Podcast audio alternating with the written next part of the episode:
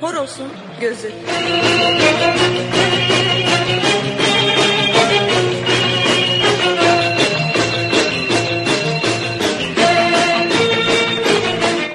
Kültür, sanat, şiir, felsefe,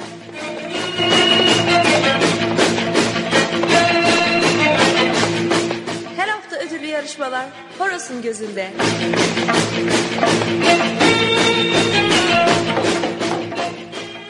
Horos'un gözü.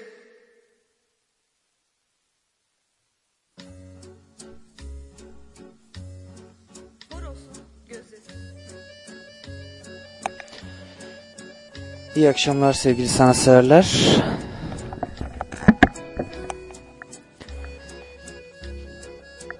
Yine bir Horos'un gözünde birlikteyiz. Dışarıda harika bir hava var. Soğuk ama açık bir hava. Bu akşam mutlaka bir kez yıldızlara bakın derim. Ayı seyredin, güzelliğine bakın. Yaşadığımız dünyanın keyfini alın, keyif verin. Gülümseyin. Çevrenizdekilere gülümseyin, bulaştırın onlara biliyorsunuz. Gülümseme bulaşıcıdır. Bugün 12 Mart 2013. Ee, hatırlamak istemediklerimiz bir yana bugün neler olmuş bir kısaca göz atalım. Bugün Yuri Berzam'ın e, ölüm yıl dönümü. Bu yazarımız e, Sorp bir yazar. Sorp dilinde yazar kendisi ve Sorp milletindendir. Roman ve öyküleri 25 dile çevirmiş bir yazardır. Çok ödüllü, ünlü bir yazardır. Bugün onun ölüm yıl dönümü. Ayrıca e, yine ülkemiz aktörlerinden Ali Sururi, e, Amerikalı kemancı Yehudi Menuhin, ünlü bir kemancı. Yine ünlü yazarlardan Howard Fast ve e, ünlü caz sanatçısı e, Charlie Parker'ın da bugün ölüm günü, ölüm yıl dönümü. Onları da bir anmış olalım. Ee, tabii ki Liza Minnelli'yi de unutmayalım. Onun da bugün doğum günü. Biliyorsunuz Amerikalı aktris ve şarkıcı, ünlü aktris ve şarkıcı kendisi. Onun da e, doğum günü. Şimdi günümüzü özetledikten sonra gelelim programımıza. Horos'un gözünde bugün neler bekliyor sizi? Öncelikle sanatın öyküsüne devam edeceğiz. Bildiğiniz üzere ona her hafta devam ediyoruz. Sonra bugün özel bir e, röportaj durumumuz var. Rotterdam Yurttan Sesler Korosu'nu dinleyeceğiz. E, ve onların koro halinde söylediği müziklerin eşliğinde bu röportajı dinleyeceğiz. Yarışmamızı yapacağız. E, ve yine bol bol müzik dinleyeceğiz bugün. E, bana nasıl ulaşacağınızı biliyorsunuz. Öncelikle telefon numaram 0653 63 23 43 0653 63 23 43 nol telefondan canlı yayına katılabilirsiniz. Sohbetimize eşlik edebilirsiniz. İstediğiniz bir konuda konuşabilirsiniz. Yorumlarınızı söyleyebilirsiniz. Aynı zamanda yine bana horosungözü et emirmahmutoğlu.org mail adresinden de ulaşabilirsiniz biliyorsunuz. Ee, yine programımızla ilgili görüş, düşünce, eleştiri ve önerilerinizi bana iletmek için Facebook'u, Twitter'ı, MSN'i veya Skype'ı kullanabilirsiniz. Ee, canlı chat odasından da yine bana yazabilirsiniz. Pardon pardon özür dilerim. Bugün biraz dalgınım. O dalgınlıklardan kaynaklı da biraz ee, ufak tefek hatalar yapıyorum. Sesi unutuyorum vesaire. Ee, bunlar için bağışlayın. Biraz melankolik bir havadayım galiba. O yüzden programımızda bugün biraz melankoliye kayabilir. Hazırlıklı olun derim. Dediğim gibi bana her konuda görüş, düşünce, eleştiri ve önerilerinizi ulaştırabilirsiniz. Bunun için de her tür ulaşım ve iletişim imkanını kullanabilirsiniz efendim. Şimdi ufak bir müzik arası vereceğiz. Arkasından da sanatın öyküsüne devam edeceğiz, başlayacağız. Ee, bu haftada sanatın öyküsünde e, yol ayrımı dediğimiz Roma ve Bizans dönemini biraz konuşacağız. Şimdi bir ufak müzik arası. Arkasından sizlerleyim.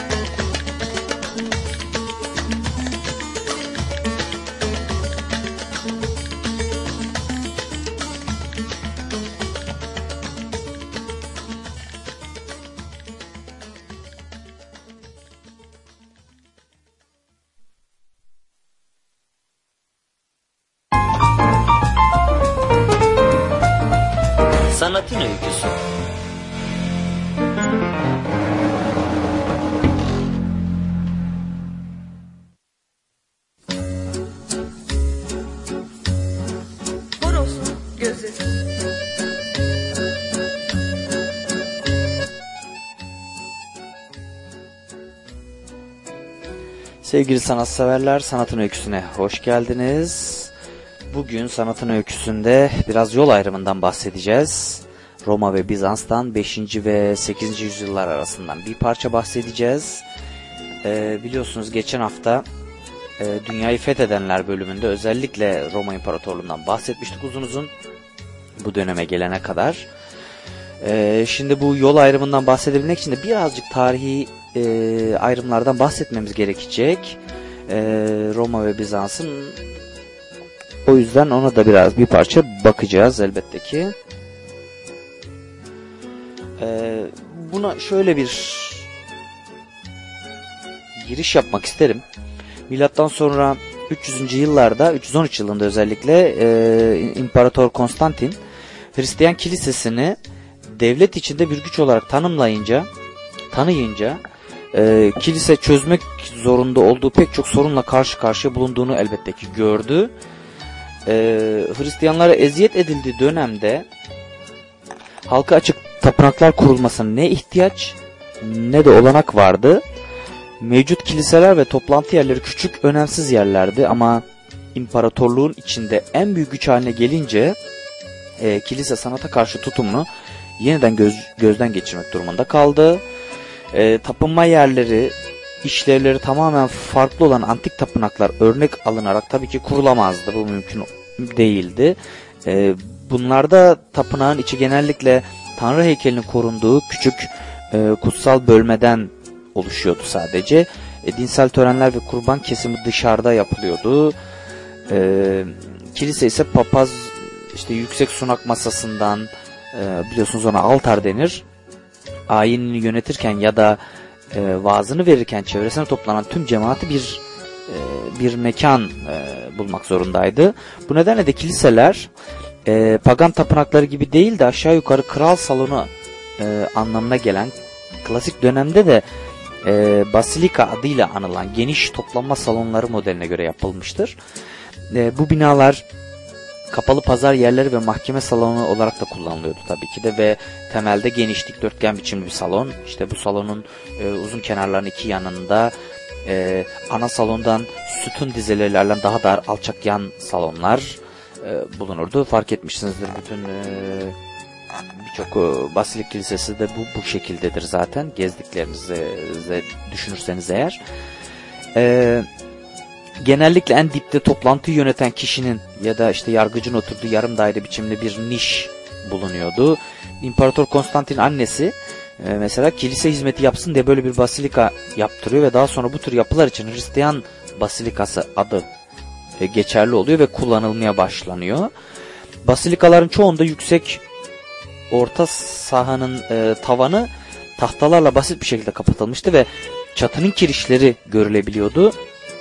E, yan e, sahınların üstü ise genellikle düz çatılıydı.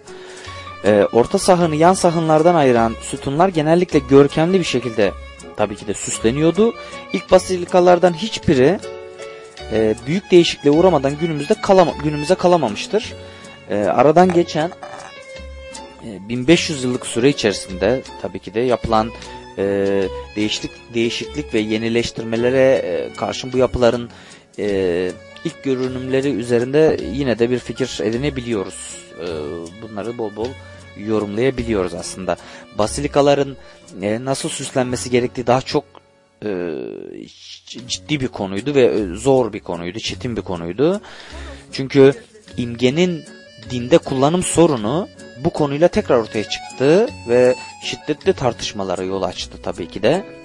Bu eski Hristiyanların hemen hemen tümü bir tek şey tek şeyde anlaşıyorlardı. Tanrı'nın evinde e, kutsal kitabın suçladığı oyma resimlere ve dinsizlerin putlarına benzeyen hiçbir heykel olmamalıydı. Bunda anlaşıyorlardı. Sunak masası üzerine Tanrı'nın ya da onun azizlerinden birinin bir figürünü e, yerleştirmenin hiçbir şekilde söz konusu olamayacağı tabii ki de anlaşılıyordu. Çünkü eğer daha yeni Hristiyan olmuş e, zavallı paganlar, putperestler varsa kiliselerde bu çeşit heykelleri görürlerse eğer e, eski inançlarıyla yeni öğreti arasındaki ayrımın e, farkına varamazlar diye düşünülüyordu. Bunlar tabii ki de e, Fidias'ın e, bir heykelinin Zeus'un yerine geçişi gibi böyle bir heykelin de Tanrı'nın yerine geçebileceğini kolaylıkla düşünebilirlerdi e, diye bakılırdı. Bu imgesine göre yaratıldığımız e, yüce ve görünmez Tanrı'nın mesajını kavramalarını daha da güçleştirebilirdi.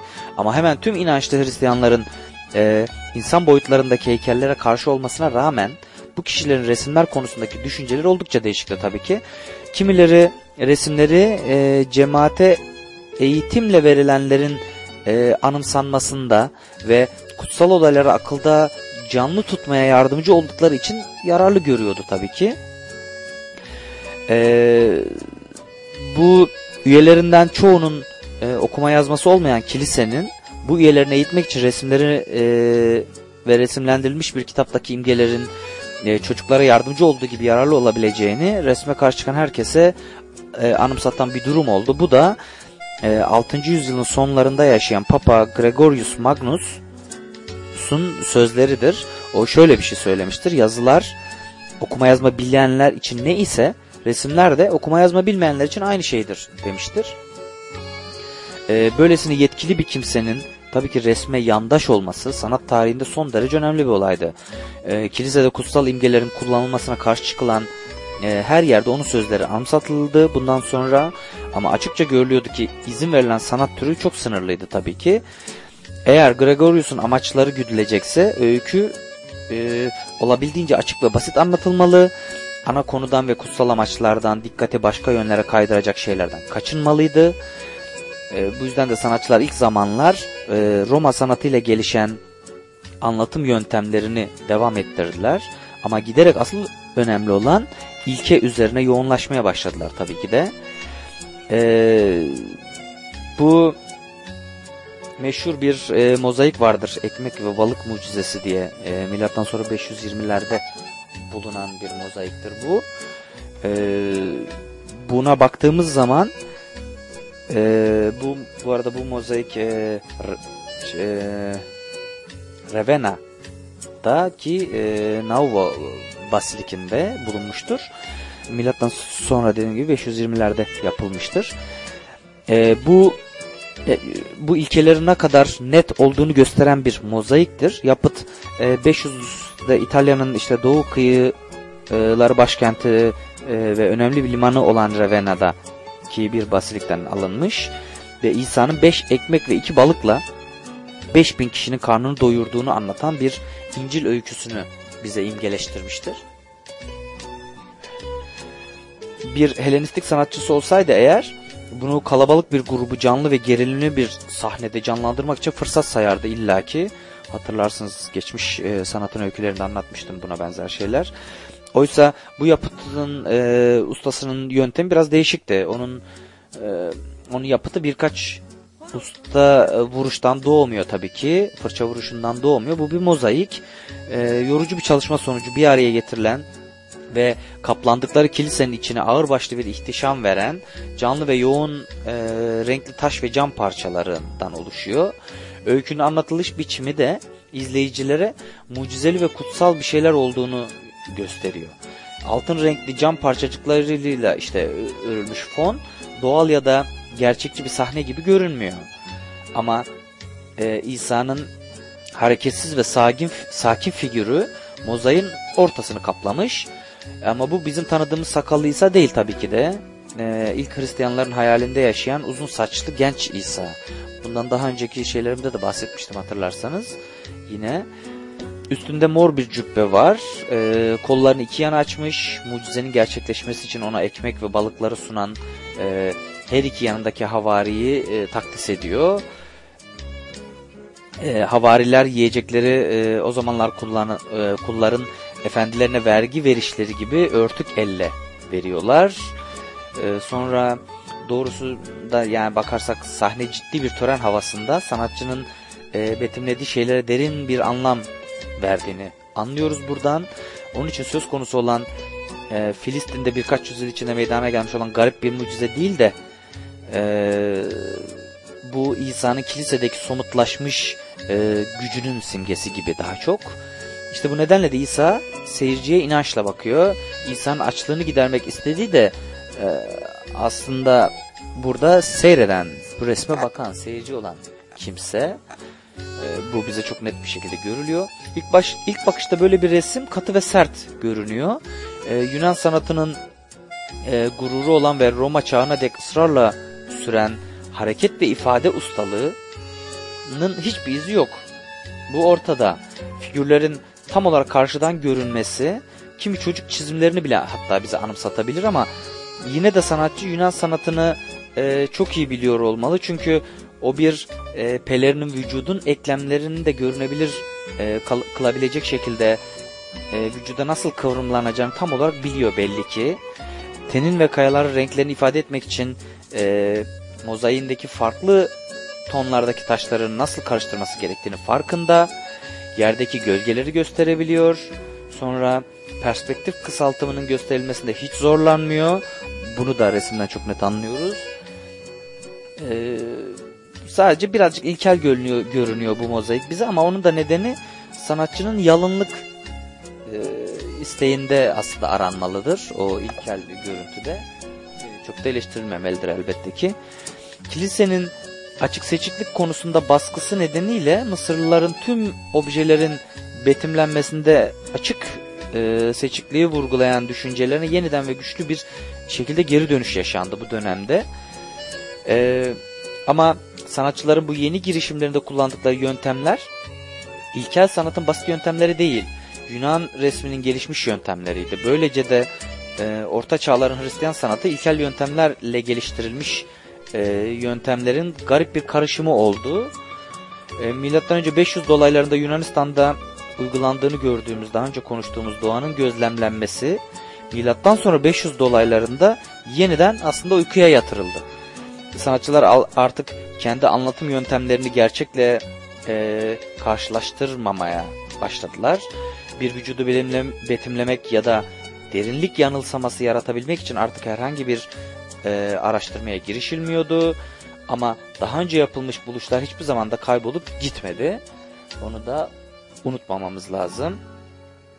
Ee, Yunan ve Roma sanatı ayakta duran, oturan, eğilmiş ya da düşer durumdaki koskoca bir figür dağarcığı bırakmıştı. Bu figürlerin tümü bir öykünün anlatımında yararlı olabilirdi elbette. Bu nedenle de bunlar sürekli olarak kopya edilip e, eskimeyen e, konularda da kullanıldılar elbette ki. Ama artık kullanım amaçları öylesine farklıydı ki bu e, resimlerin klasik orijinallerine biraz ihanet ettiklerini e, düşündüğümüzde aslında buna şaşmamamız da gerekir. Sanatın kiliselerde doğru bir biçimde kullanımı sorunu aslında tüm Avrupa tarihinde büyük bir önem kazandı. Bu sorun aynı zamanda başkenti Bizans ya da e, Konstantinopolis İstanbul olan Yunanca konuşan e, Doğu Roma İmparatorluğu'nun Latin papayı e, yatsımasına yol açan başlıca nedenlerden biriydi aslında. Bir grup e, dinsel amaçlarla yapılmış tüm imgelere yani suretlere karşıydı. E, bu görüşte olan kişilere e, ikonoklast ya da put kırıcı da deniyor sanat tarihinde.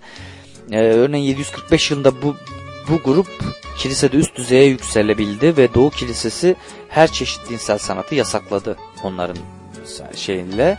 E, bunların karşıtı olan grup da Papa Gregorius'un düşüncelerini tam olarak paylaşmıyordu. Onlara göre imgeler e, sadece yararlı değil ama aynı zamanda kutsaldıydı, kutsaldılar da.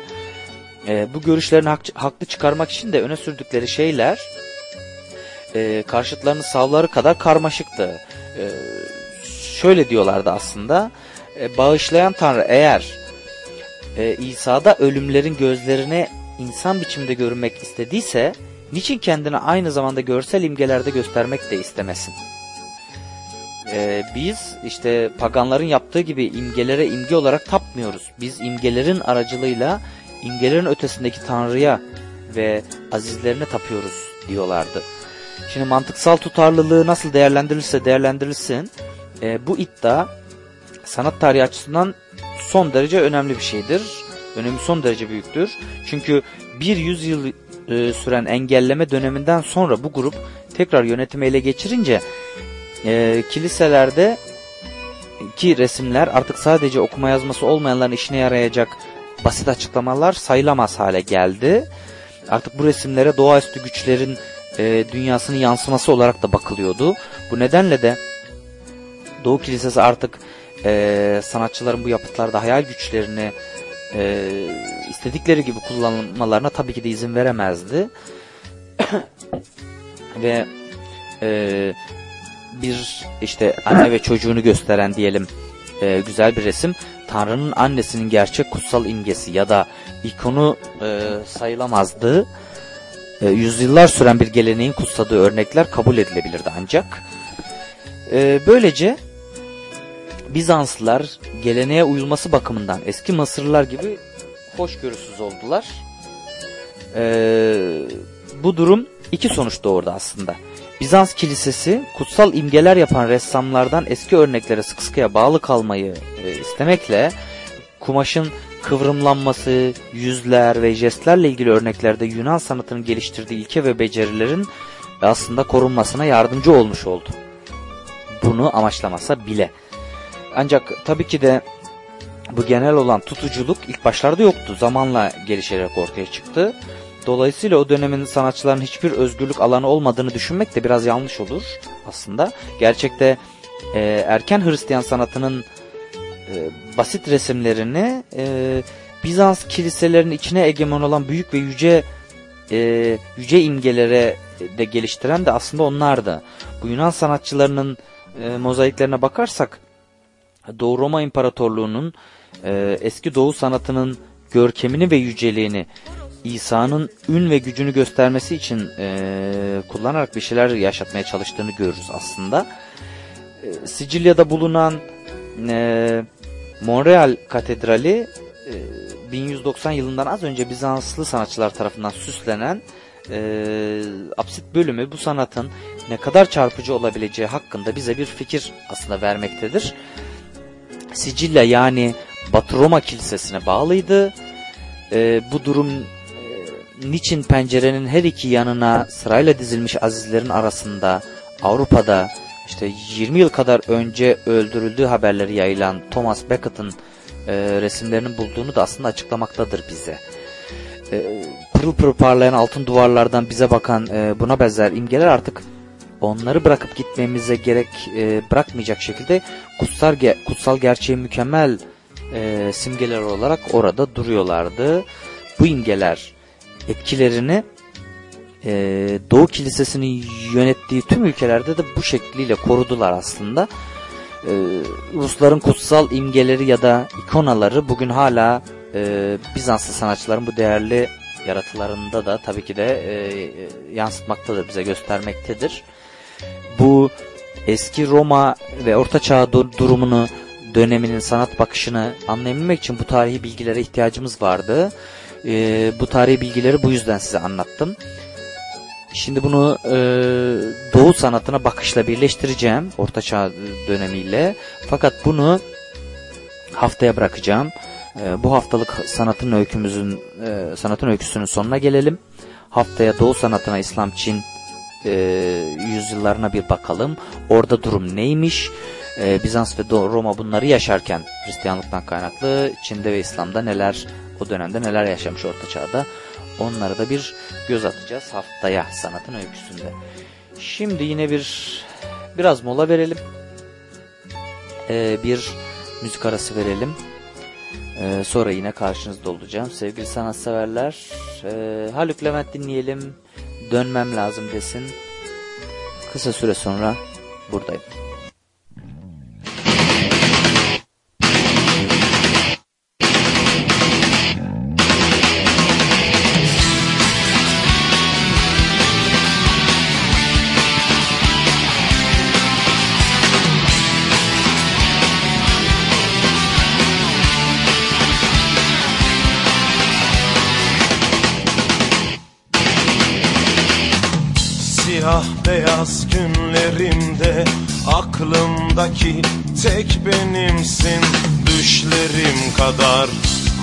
Masmavisin Dünümde kısır sancılar Duvarlar seni yankılar Kafesler boyu hasretimsin. Hem suyum ekmeğim oldum Hem derdim dermanım. Sensin benim eksik yanım Bir şarkı dudaklarımda Adın gözyaşlarımda. Haykırıyorum duymasan da Dönme lazım.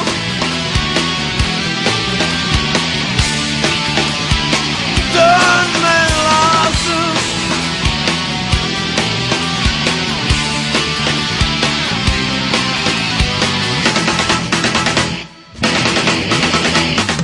Kendime kaldım kendime. Ev soğuk üşüyorum. Televizyonlar söyledi akmayacak sular.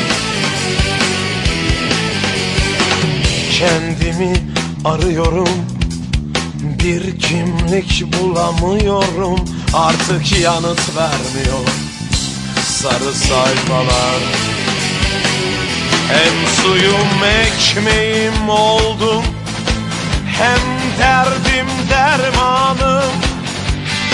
Sensin benim eksik yanım. Bir şarkı dudaklarımda Adın gözyaşlarımda. Haykırıyorum duymasan da Dönme lazım.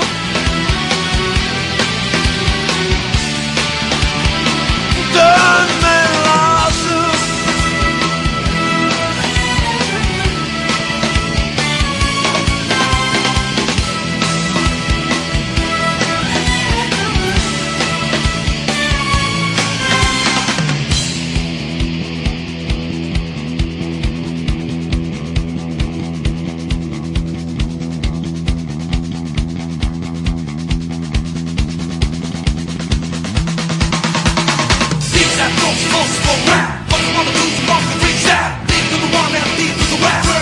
Hem suyum ekmeğim oldum. Hem derdim dermanım. Sensin benim eksik yanım. Bir şarkı dudaklarımda Adın gözyaşlarımda. Haykırıyorum duymasan da. Dönmen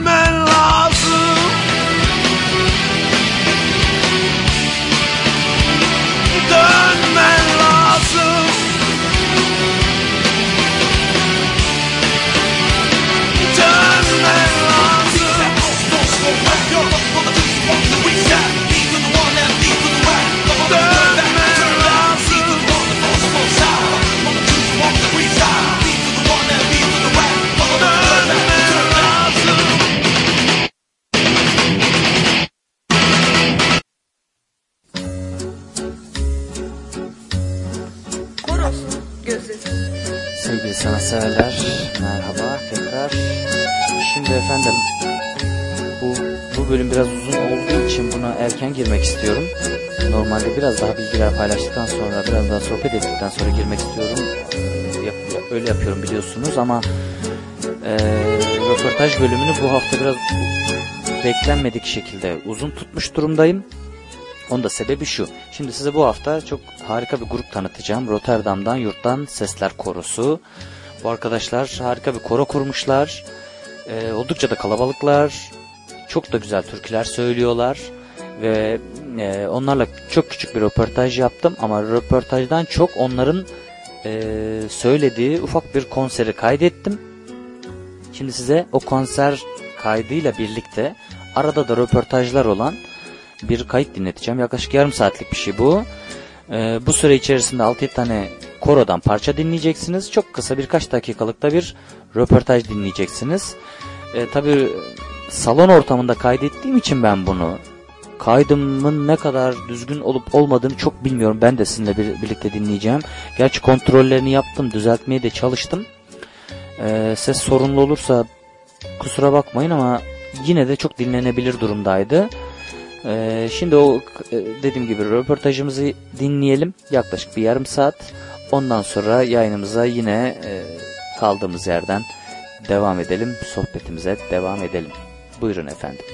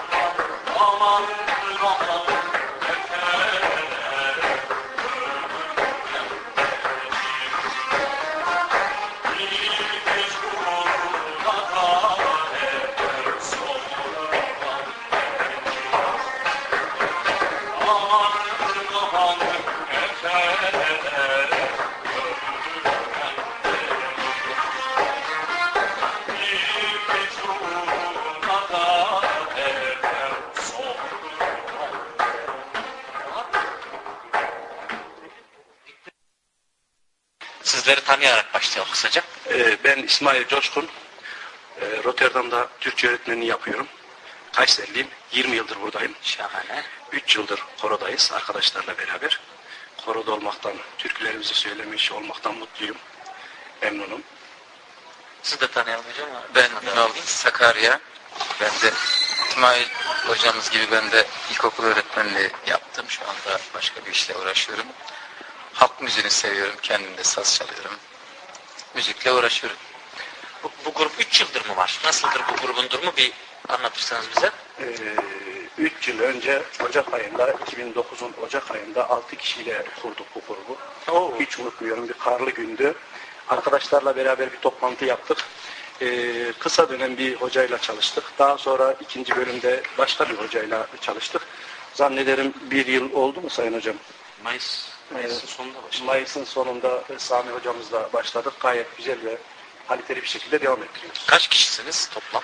Ee, toplam 20 civarındayız kesin olarak. Değişiyor. Ama e, hareketli olarak grup 30'u buluyor. Gelen giden e, giren çıkan da oluyor. Şahane bir grup yani. Peki bu konser organizasyonlarıyla falan ilgili e, hocam mı daha şeydir?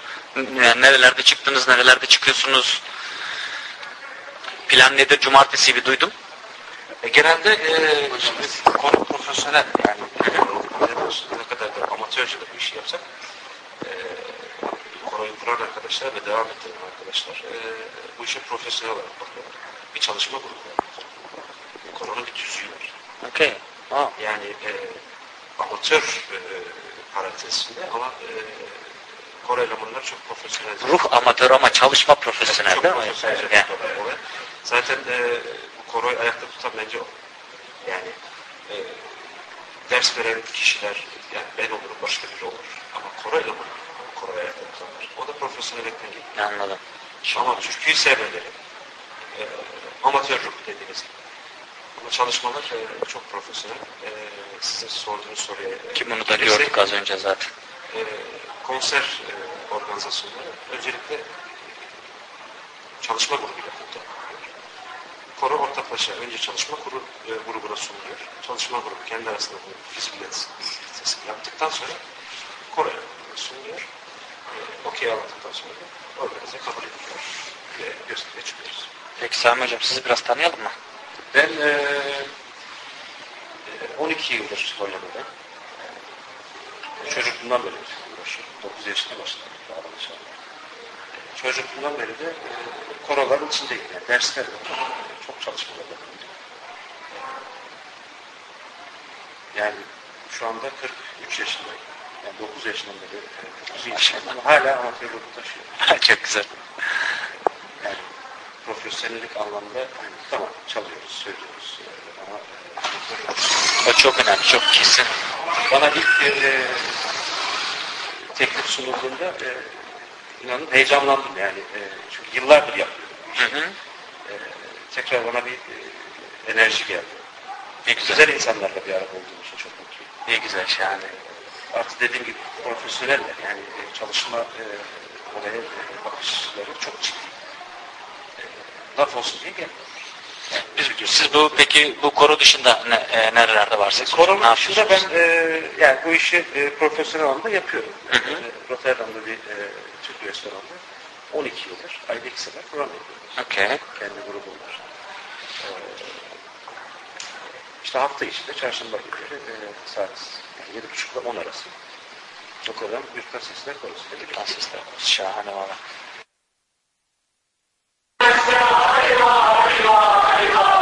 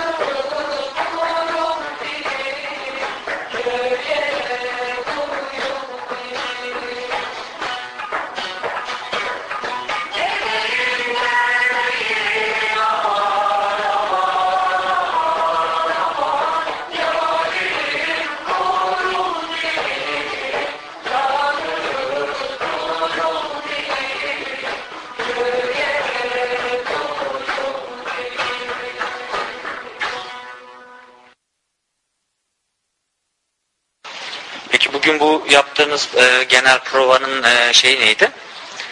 E, ne amaçlıydı? Hocam e, anlatsın ona. E, 8 Mart e, Kadınlar Günü. Dünya Kadınlar Günü, evet. Kadınlar Günü var. Bunu e, 8 Mart Cuma'ya geldiği için bunu 9 Mart'ta kutlamayı düşünen Atatürk Düşünce Derneği tarafından davet ettik biz. Hı hı. O amaçla şu anda çalışmalarımızı yapıyoruz. Zaten türkülerimiz hazır vaziyette ama son bir çalışmayla rütüş diyebileceğimiz olarak sonlandırmayı düşünüyoruz. Gidişat gayet güzel. Harikaydınız valla. Hazırız konsere. Peki m, sanat severlere bir mesajınız var mı? Bizim programımız sanat üzerine. Sanat konuşuyoruz bütün akşam. Onlara bir mesajınız varsa alayım. Ya benim mesajım e, burada e, büyük bir Türk toplumu yaşıyor. E, halk müziği bizim e, kültürlerimizi e, temsil ediyor. Evet öz müziğimiz Yani tabii özümüzü temsil ediyor. Yeni nesil bundan pek haberi yok. Biz bu e, Türklerle birlikte kendimizin özümüzü dışarı çıkartmak, onlara tanıtmak. Onlara... Hocam sen kendini eski nesilden saydın şimdi. Ee, biz biraz Nasıl oldu tabii, ki yeni dördüncü Yeni nesil derken? yani dördüncü nesil. Yani köprü nesil. Eski eski Şimdi gençlerin tabii ki halk müziği dediğiniz zaman biraz onlara yabancı geliyor. Ee, tabii ki Hı hı. diğer müzik çeşitleri var onlardan etkileniyorlar. Kendi çocuklarımızda bile görüyoruz. Onun Doğru. için türküleri bir kulak alışkanlığı olarak e, bir e, kendi kültürümüzün bir parçası olduğunu anlatıp duyurmak, melodilerini onlara e, duyurmak tabii ki bu kurumda bir görev. Gençlere dönük bir çalışmanız var mı ya da? Gençlerden katılanlar da var tabii ki içimizde ama e, buradaki yaş grubu belirli bir yaş grubu. E, genellikle de Türkiye'den Söylemeye gerek yok. Kaç yaş gruptun? Türkiye'den, Türkiye'den gelmiş insanların çoğunluğu da var. Daha doğrusu mahalli kökenden çıkıp e, genel kökene bürünmüş olan, kimliğe bürünmüş olan Türklerimizi burada icra etmek, içimizdeki tezahüratla bunu birleştirmek, köy kültürü almış insanların çoğunlukla katıldığı gibi gözüküyor Türkler ama Türkiye coğrafyasını kapsayan bir vaziyette. E, son zamanlarda e, Türklerimizde, daha doğrusu müziğimizde bir dalgalanma oldu. Sanki halk müziğimiz biraz ikinci plana itildi gibi olsa da yeni yeni tekrar değer veriyor Hı hı. oluşunu görmüş olmak güzel. Biz de bu kaideyle buna sarıldık. Bunu götürmeye çalışıyoruz. Valla ellerinize sağlık, ellerinize sağlık. Şahane. Bir de şey söyleyeyim. Ee, biz de Avrupa geneline baktığımız zaman televizyonlarda da görüyoruz, basında da görüyoruz. Halk müziğine gençlerin çok ilgisi var. Saz çalma. Değil mi? Çok kurslar düzenleniyor. Doğru. Fakat e, bir eksiklik bunu icra edecek bir ortam ben şimdiye kadar göremedim. Bir araya gelinip de bu öğrenilen halk müziği, saz, saz, sazı icra edecek yer bulamıyorlar veya bir araya gelemiyorlar. Biz bunu Bu da onun öncüsü olabilir. Evet, tabii şahane bence de. Bir e, halk müziği grubu olarak biz buna bir öncü oluruz. Yani gençler de bir örnek alabilirler. Bak e, öğrendikleri müzik enstrümanı bir yerde kullanmak gerekir yani. Değil mi? Değil mi? E, doğru Evet. asmak için tabii ki öğrenmiyor. Doğru kesinlikle haklısınız. Ama altyapı, büyük bir altyapı var. Çevreme baktığım zaman büyük bir saat kursu düzenlediğiniz zaman büyük ilgi var. Bu konunun bir özelliği var aslında. Şimdiye kadar e, Avrupa'da sivil toplum e, birlikleri hep bir fraksiyona bağlı. Hı hı. Ya dernekler bazında, e, ya cemaatler bazında. Bu konunun özelliği e, özgür olmak. Anladım. Fraksiyona bağlı. Hiçbir yere bağlı değil. Bağlı oldukları tek e, nokta Türk. Türkülerimiz. Ya. her ilden, memleketimizin her bölgesinde insanlar var. Ee, Her bölgeyi severim. Bu beni sevindiren Bu evet çok güzel bir karma gerçekten. Doğru. güzel bir Doğru. Ee, Biraz evvel bahsettiğiniz gibi yani işte. Genelde hep dernekler aslında. Evet. Doğru. Ee, Anne baba istediği için çocuk da orayı istiyor. Ee, Veya kişiler bir yere bağlı, bağlı olmak istiyor. Bu konunun özelliği özgün olmak. Şahane bence de. O, o anlamda tek zaten. Evet. Benim de gördüğüm. hiçbir dini, siyasi, e, cinsi ayrım yapmadan oraya kadar geldik. Söylediği gibi ortak paydamız Türklerimiz. Ondan oluşuyor. Evet. Bize artık büyüklerimizin daha doğrusu politika, politikanın içindeki insanlarımızın destek vermesini istiyoruz. Sesimizi duymasını istiyoruz. Bu konuda ne yazık ki hiçbir hiçbir çalışma yok bize karşı. Biraz görmelerini istiyoruz açıkçası. Değil mi? Bu, bunca iş yapılıyor 3 yıldır. Yalnız bu bu bu, bu e, bir haykırış değil, bir şikayet değil. Yani Anladım, kendi anladım. kendine yetiyor aslında. Ama e, bu yaptığımız güzelliğin de görülmesi, e, takdir edilmesi. Tabii, gerekiyor. elbette, elbette. Bizim en doğal Elbette. hakkımız. E, çünkü burada e, kültürel yapılanmalar var.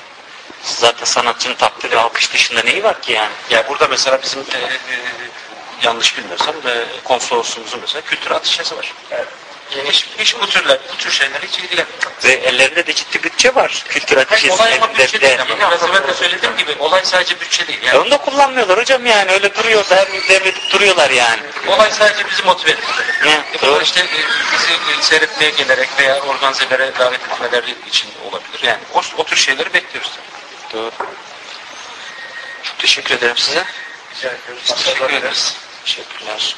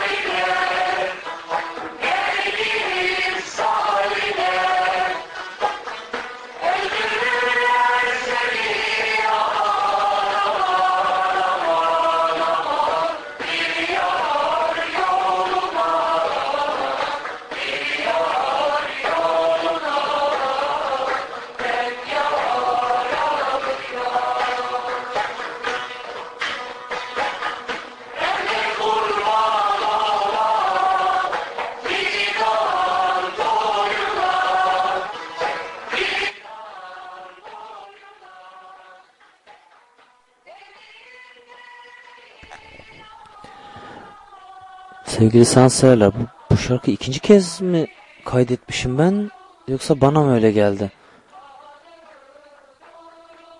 Valla dalgınlığıma verin bu aralar. Neyse dinlemeye devam edelim bakalım.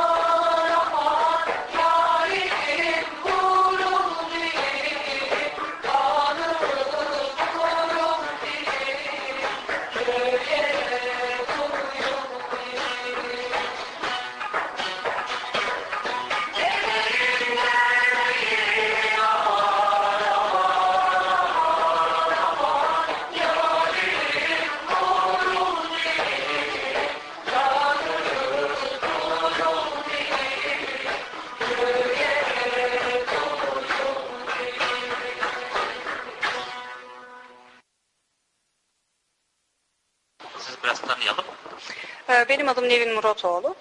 3 yıldır bu Kore'ye katılıyorum. Ee, Başlangıcında katılmadım ama 2-3 ay sonra katıldım. Ondan beri devam ediyorum. Ee, Her çarşamba buluşuyoruz. Her akşam, her çarşamba akşamı çalışmalarımız var. Ee, Saat 8 ile 10 arası. Onun dışında Ee, bir e, hocam şey söyledi, ki çalışma grubu diye bir şeyden bahsetti e, organizasyonlar ve Evet. konserler için. Evet. Çalışma grubunun içerisinde ben yer, yer alıyorum birkaç arkadaşımla birlikte. İşte faaliyetlerimizi düzenliyoruz. Organize işlerini yapıyoruz. İşte e, Yani siz burada aslında e, halk müziği çalışmakla kalmıyorsunuz, bir de bunu sergiliyorsunuz. evet. 3 yıldır. Bu e, şahane bir şey. Çünkü çoğu grupta ben görüyorum. e, çalıyorlar, öğreniyorlar, söylüyorlar ama bunu bir de ürün olarak sunmak başka bir şey aslında. Evet. Yapılması gereken şeylerden biri bu. Doğru bir şey. Daha geliştirmek istiyoruz ama şu anda mesela web sitelerimiz var. E, Facebook'ta sayfalarımız var. Tamam onları söyleyin. Onları, mesela. e, Facebook'ta aradıkları zaman? Facebook'ta Rotterdam Yurttan Sesler Korosu olarak e, tanımlıyoruz. Sonra web, e, web sitemiz www.rysk.nl risk.nl işte Rotterdam Yurttan Sesler Korosu'nun kısaltılmışı.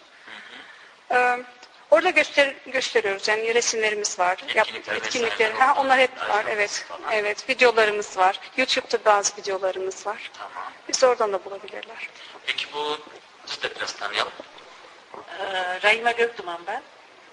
Ben de e, koronun kuruluşundan beri e, koronun içerisindeyim. Üç yıldır beraberiz.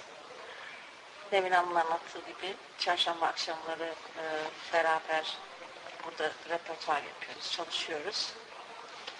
Bu cumartesi bir sanıyorum bir e, şeyiniz var, konseriniz var. Evet. Nedir, nerededir? Am, 8 Mart Kadınlar Günü etkinliği Günü için. etkinliği için toplanacağız. Am, Atatürkçe Düşünce Derneği'nde beraber toplanacağız. Orada bir mini konserimiz olacak. Şahane. Umarız e, biz de dinleyebiliriz. Peki önümüzdeki döneme dair e, planlarınız, programlarınız nedir? Yani grubu e, böyle koruyup böyle devam etmek mi, büyütmek mi, böyle şey planlarınız var mı geleceğe dair? Geleceğe dair e, düşüncelerimiz var tabii ki. Biraz daha büyümek istiyoruz. Daha fazla elemana ihtiyacımız var. Bayanlara ihtiyacımız var. Erkeklere ihtiyacımız var. Kaç kişisiniz şu anda? Aşağı yukarı 25 kişiyiz. Varsınız, okey. Ama e, eksiliyor, çoğalıyor ama aşağı yukarı 25 kişiyiz. Ama her zaman açığız yani yeni e, elemanlara. E, Türküleri seven insanlara, işte müziği seven insanlara açığız. Çok güzel söylüyorsunuz. Az önceki performansa bayıldım yani. Teşekkür ederiz. Siz de katılın. ben, ben, ben uzaktayım. Ben sanatın başka alanıyla ilgileniyorum. Ben tiyatrocuyum. Bu, bu alan beni aşıyor yani. Öyle mi? Bir de ben gördüm siz gayet profesyonel çalışıyorsunuz yani. Hem organizasyonlar anlamda hem müzik anlamda e, müzisyenleriniz şahane bir sürü Ya. ve de Ya. çok çeşitli. Ondan sonra koro öyle keza çok çeşitli. Kalabalıksınız. Evet. Çok güzel Hani çalışıyorsunuz. genç şey yaş yaş ortalaması hani gerçi yaş ortalaması aşağı yukarı aynı da ama gençlerimiz de çok var. İşte yeni bir genç katıldı geçen hafta bir e, genç bir delikanlı. O da geldiğinde zaten ben daha önce niye gelmedim buraya falan dedi. E öyle olur tabii. Ha, yavaş yavaş da öyle istiyorum ama hani daha farklı. Bir de yani sırf sadece kor için de değil. Yani o onu tanıyor, onu tanıyor. O işte ne bilmem birisi şey öğretmen. işte çocuklarımız şimdi ona Türkçe dersine gidiyor derken hani o şekilde. Sanat üzerinden network kurmak kadar güzel bir şey var? Evet. Zaten en güzel network sanatın network'ü yani. Korodan sonra mesela şeye de başladılar. e, kitap kulübüne başladılar. İşte e, Biliyorum, geziler var. Öyle mi? Mesela İsmail Bey bunu Ben. Rotterdam'da ne oluyor hepsini haberim. Öyle mi? Biz Amsterdam'ı bilmiyoruz, siz Rotterdam'ı biliyorsunuz.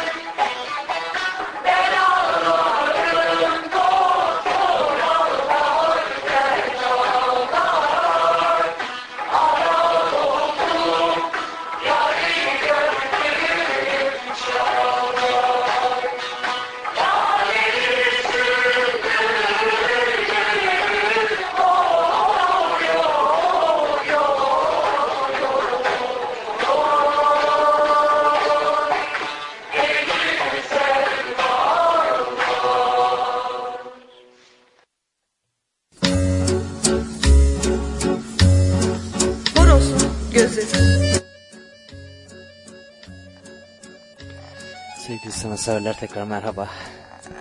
Rotterdam Yurttan Sesler Korosu'na bu küçük konser ve bu samimi röportaj, röportaj için çok çok teşekkür ediyoruz. Onları daha sonraki etkinliklerinde de yine aramızda, radyomuzda görmek istediğimizi belirtiyoruz. Sağ olsunlar. Çok da güzel bir koro kurmuşlar. Hakikaten dinlemek de çok keyifliydi benim için bu konseri. Şimdi efendim gelelim yarışmamıza. Fazla vakit kaybetmeden şu yarışmamızı bir yapalım. O arada e, cevapları almış oluruz. Öncelikle size e, bu hafta iki kitap hediye edeceğim. Yine bir arkadaşımız, Rotterdam'dan bir arkadaşımız, Burhan arkadaşımız sağ olsun bize 3-4 tane kitap hediye etti. Bunlardan iki tanesini bu hafta vereceğim.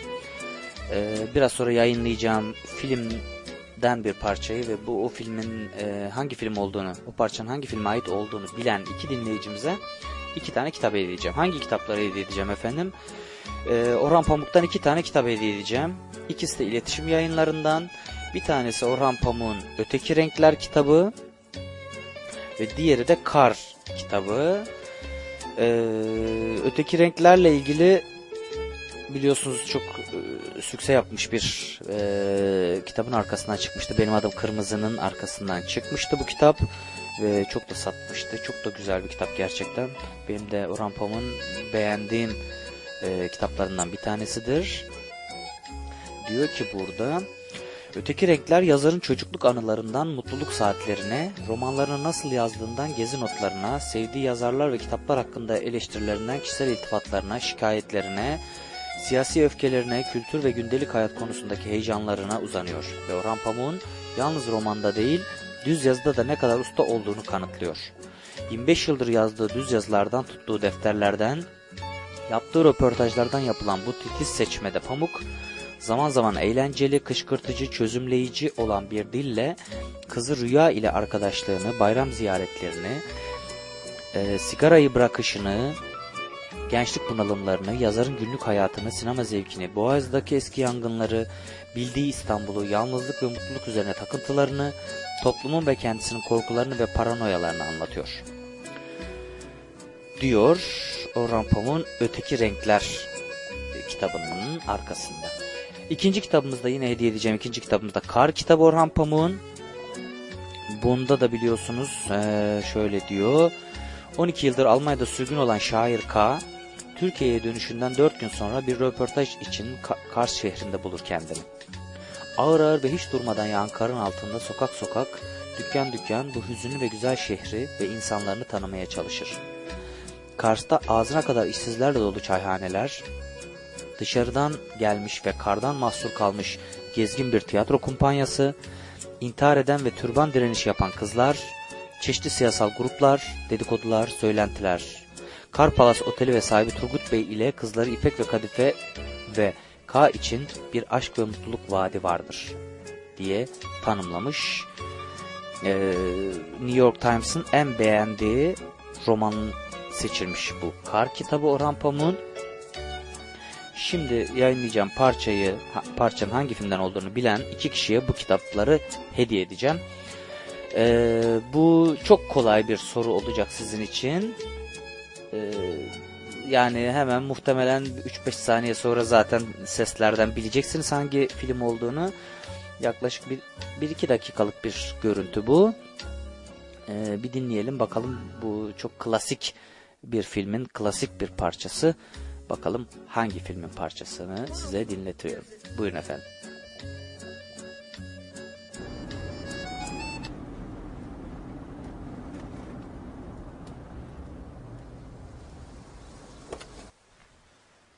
Burada duraydım böyle. Tam burada. Böyle gollerimi açaydım iki yana. Tutaydım onu. Tutaydım onu ben. Gitme.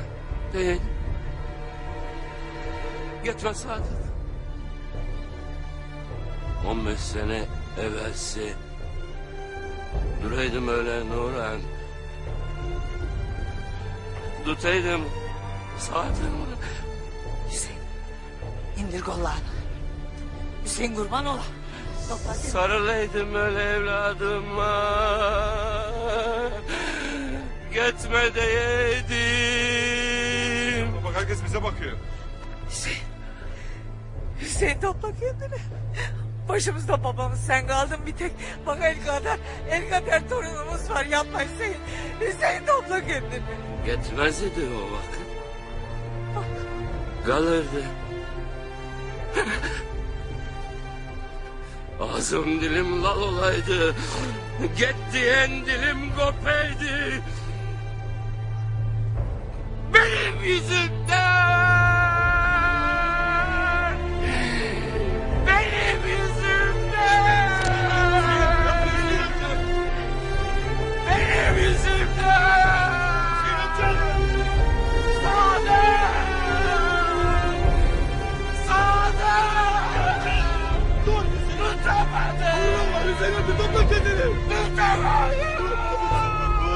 Hüseyin efendi. Kafanı Hüseyin amca. Kalk bakayım ayağa. Kalk. Hüseyin efendi. Aç bakayım kollarını. Aç kollarını. Abla kız delirdin mi? Kaçma sen. Yürü bakayım. Yürü. Yık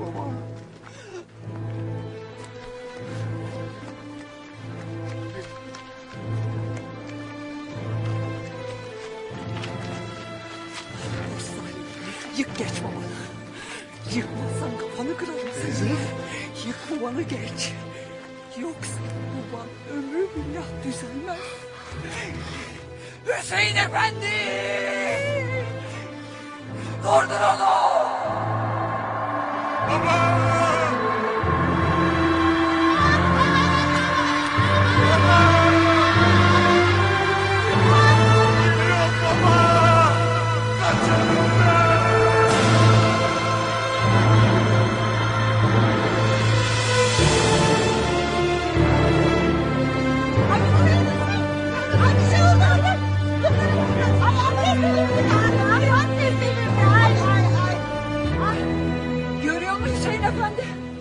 Gideceğim diyen adamın önünde daha olsa duramaz.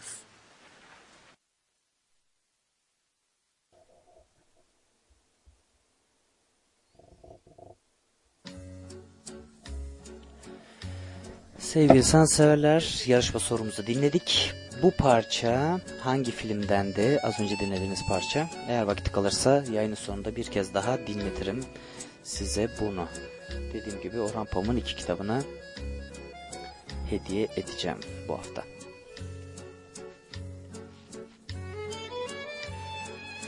Kimi gizlenir, kimselere görünmezsin. Kimi renk renk dünyalarda görünür yüzün. Kendi kendinle sevişmek bu seninki. Çünkü seyreden sen, seyredilen de sensin. Demiş şairimiz. Kısa bir hatırlatmadan sonra size bir şey e, anlatmak isterim bu arada. E, erkek bebeklerin giysilerinin neden mavi olduğunu bilir misiniz? E, biliyorsunuz ben size arada böyle gereksiz bilgiler veriyorum. E, şimdi bu bilgiyi vereceğim. Niye erkek çocuklar, erkek bebekler mavi giyerler konusuyla ilgili aklımda kalan aldığım notlardan e, notları sizinle paylaşayım. Bundan tabi yüzyıllarca önce insanlar da e, şeytani güçlerin bebeklerin veya küçük çocukların odalarında dolaştıklarına, işte onların vücut, vücutlarına girmek için fırsat kolladıklarına ilişkin bir inanç vardı. Ancak bu şeytani güçlerin mavi renk tarafından kovulduğuna da inanılıyordu. Çünkü mavi göklerin rengiydi. Hatta bugün bile hala Orta Doğu'da şeytanı kovmak için bazı evlerin kapıları maviye boyanır. O zamanlarda da e, sülalenin devamı için erkek bebeklerin önemi daha fazla olduğundan dolayı şeytan korkar da gider diye erkek bebeklerin ve küçük erkek çocukların giysilerinin mavi olması adet haline gelmişti. Ve yüzyıllar boyunca da bu devam etti. Ee, çok sonraları da kız bebekler de erkek bebekler kadar önem kazanınca onların giysilerine de bir renk verilme ihtiyacı duydu, duyuldu. Bu doğdu ve e, buna da çiçeklerin en güzel olan gülün rengi yani pembe rengi verildi. Bu bu durum mavi ve pembe durumu böyle çıkmış oldu. Bu gereksiz bilgiyi de sizinle paylaşayım. Şimdi bir ufak bir e, şarkı arası verelim. Ondan sonra da e, radyo tiyatromuza geçeceğiz efendim. Evet bakalım e, Şebnem Ferah ve Bulutsuzluk Özlemi'ni birlikte söylediği Sözlerin Geri Alamam parçasını çok güzel birlikte söylüyorlar. Onu bir bir kere daha dinleyelim. İlk hafta yayınlamıştım.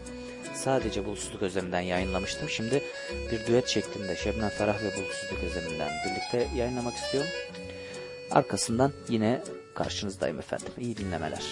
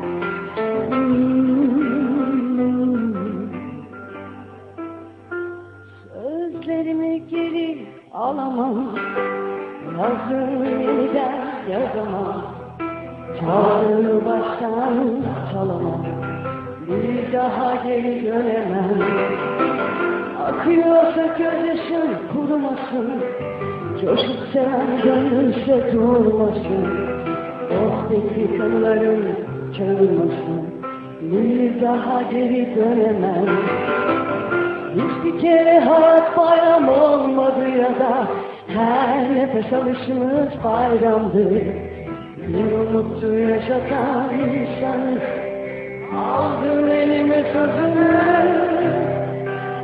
Yine aşınca çayın suyu boyunu belki yeniden karşıma çıkacaksın.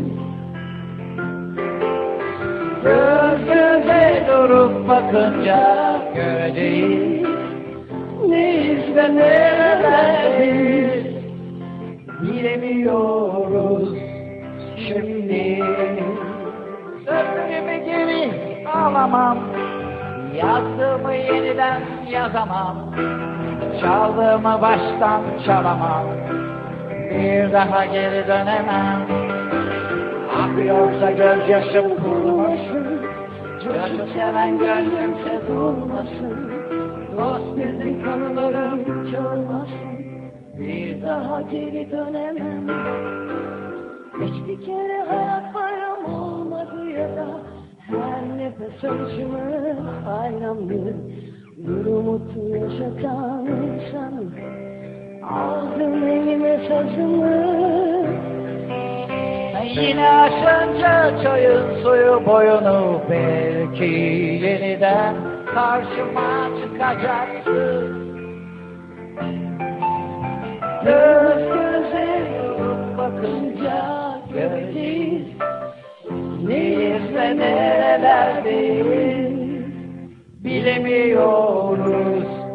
Şebnem!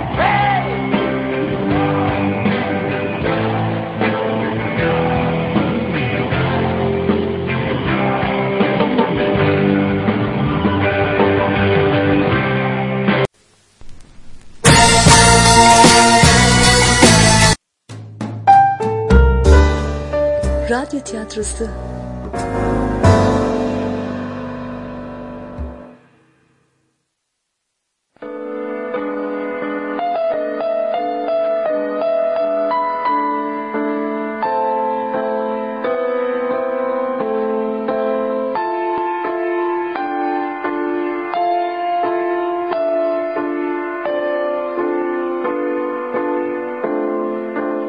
Arkası yarın.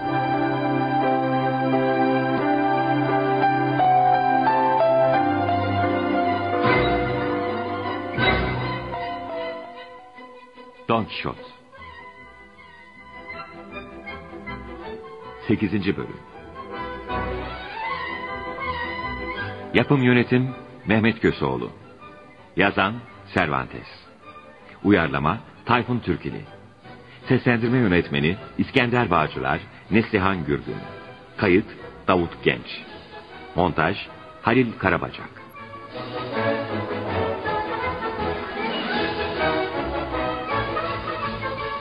Okuduğu şövalye romanlarının etkisinde kalan bir İspanyol soylusu sonunda kafayı bozunca şövalye olmaya karar verir ve adını Don Kişot olarak ilan eder. Dedesinden kalma tarihi zırhı, kılıcı, mızrağı kuşanıp, cılız beygirini atlayarak ezilen mazlum insanları kurtarmak için harekete geçer.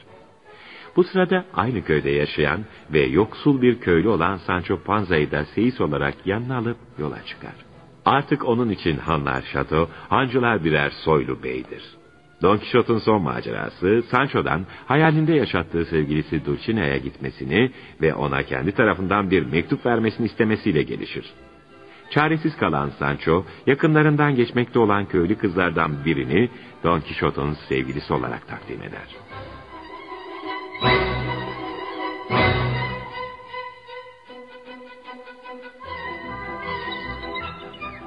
Müjdeler olsun efendim. Sevgiliniz soylu Tobosolu Dulcinea buraya geliyor. Ne diyorsun Sancho?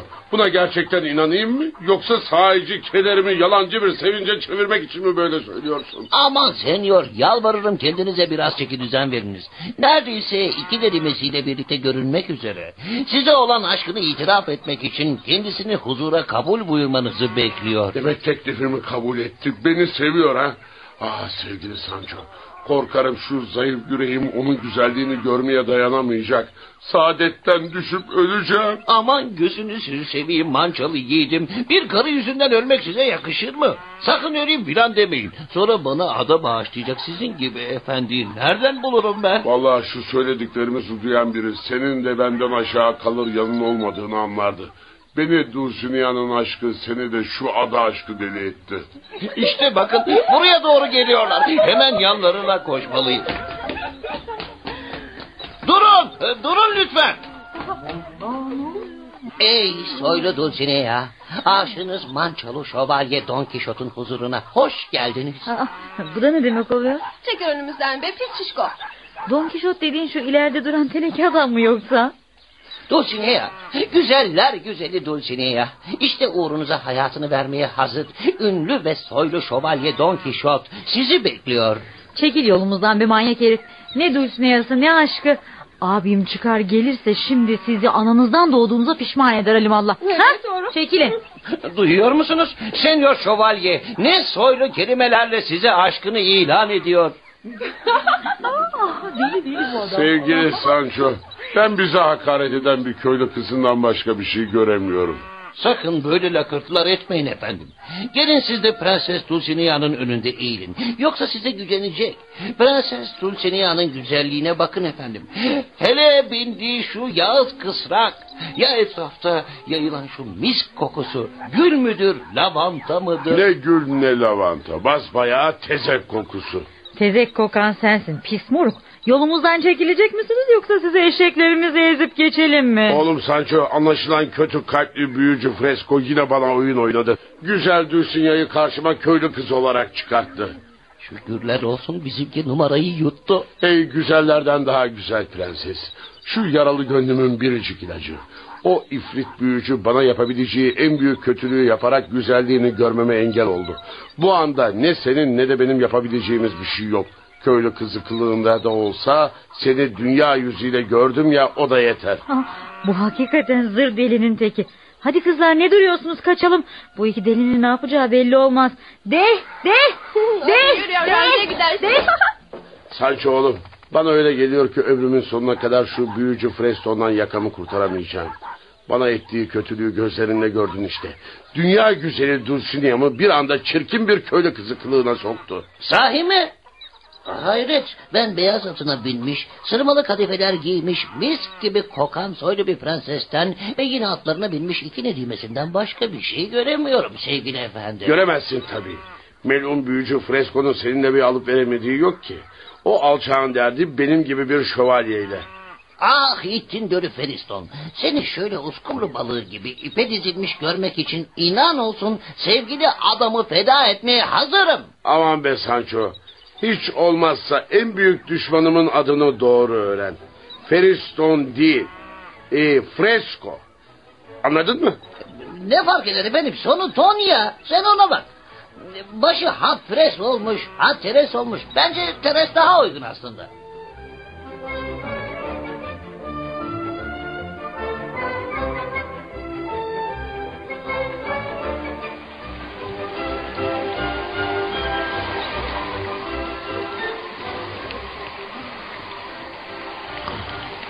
Bu namussuz Sancho'nun horultusundan gözüme uyku girmiyor. Adam tam uyku tulumu. Yastığı gördüğü zaman horlamaya başlıyor. Bu da ne? Bu tarafa doğru gelenler var galiba.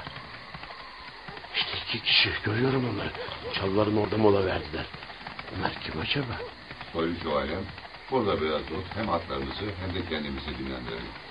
İyi olur dostum. Seyisliğimden çok memnunum. En kısa zamanda fethettiğim topraklardan sana iki ada bağışlayacağım. Anlaşılan bunlar da bizim gibi şövalye ve seyisi. Sizin hizmetinizde bulunma şerefin her şeyin üzeridir Şövalye Hazretleri. İki alanın ne ehemmiyeti var. Seyis dediğin işte böyle gözü tok olur. Aferin sana. O düzmece şövalye, mançalı, Don Quixote'un görgüsüz sütlü, toplanca gibilerin on tanesiyle bile seni değişmem. Siz de yüz tane donçuz dersiniz asıl şövalyem. Vay canına. Bu namussuz adamlar resmen bana ve seyisime hakaret ediyor. Şimdi gösteririm onlara günlerini. Hey! Hey Sancho uyan! Uyan! Ay, ay, ne, ne oldu neredeyim ben? Sus sesini çıkarma. Ne oldu senyor? Bizi müthiş bir macera bekliyor oğlum Sancho. Ödümü kopardınız senyor ne macerası? Sus da dinle bak. Soyu şövalyem, o kendisini gezginci şövalye zanneden zavallı Don Kişot bir gün sizi karşısında görecek. Kim bilir nasıl şaşıracak. Korkudan saklanacak delik arayacaktır mutlaka. Duyuyor musun Sancho? E, evet duyuyorum. Bizden bahsediyorlar. Kim bunlar? Bir de Dulcinea'dan güzel kız yoktur deyip böbürleniyorlar. ya ya ne demezsin. Zavallı sevgilim Vandalya prensesi eşsiz güzel Kasildon'un şöhretini duysaydı utancından kafasını öne eğerdi. Bu günlerin pek uzakta olmadığını hissediyorum Sayın Şövalyem. Siz gezginci şövalye bozuntusu Don yere sererken ben de kırbacımla o şişko seyisini benzeteceğim. Ya baba duydun, duydunuz mu? Beni kırbaçlayacakmış. Sus korkak tavşan. Duydun mu seyisin? Biri bağırdı. Duydum şövalyem. Birisi kırbaç diye bağırdı. Hey! hey kim var orada? İn misin misin? Çabuk cevap ver. Neyiniz ne deciniz sizin gibi Adem oğullarıyız. Vay vay vay vay vay vay. Gördüğüm kadarıyla siz de gezginci bir şövalyesiniz. Bir meslektaşla karşılaşmak ne bahtiyarlık. Ben aynı şeyi söylemeyeceğim sayın adını bilmediğim şövalye. Övünmek gibi olmasın ama adım Aynalı Şövalyedir. Beşik'teki çocuklar bile bu ismin sahibini tanırlar. Evet efendim, senyor çok ünlü bir şövalyedir. Şu Beşik'teki çocukların bile bildiğini söylediğiniz ismi ben ilk defa sizden duyuyorum. Bütün mança ilini dolaştığım halde Aynalı Şövalye diye birinden bahsedildiğine hiç rastlamadım. E, efendim doğru söylüyor. E, ben de duymadım öyle bir ismi. Sözleriniz hakaret dolu senyor. Diliniz bir yılanınkinden daha rahatsız edici. Siz, siz kim oluyorsunuz da sırtı yere gelmemiş bir şövalyeyi yalancılıkla itham ediyorsunuz? He? Ben düzmece şövalye dediğiniz mançalı Don Quixote. Ya, demek kızgınlığınızın sebebi bu. Evet, Öyle mi? eğer benimle karşılaşacak cesaretiniz varsa hangimizin palavracı olduğunu görürsünüz. Aynalı şövalyeye meydan okumak. ha. Buna pişman olacaksınız senyor. İsterseniz aynasız şövalye olun vız gelirsiniz. Siz benim mançalı senyorumun size neler yapabileceğini bir bilseydiniz... ...gecenin karanlığında böyle ulu orta konuşamazdınız. Madem öyle, yarın sabah güneşin ilk ışıklarıyla kozumuzu paylaşalım. O zaman kimin gerçek, kimin düzmece şövalye olduğu ortaya çıkar. Teklifiniz kabul edilmiştir. Ee, bu savaşın şartlarını şimdiden kararlaştıralım. Kimin sırtı yere gelirse silahlarını öbürüne teslim edip er meydanından çekilsin ve bir daha da şövalyelik iddiasında bulunmasın. O da kabul. Pilavdan dönenin kaşığı kırılsın.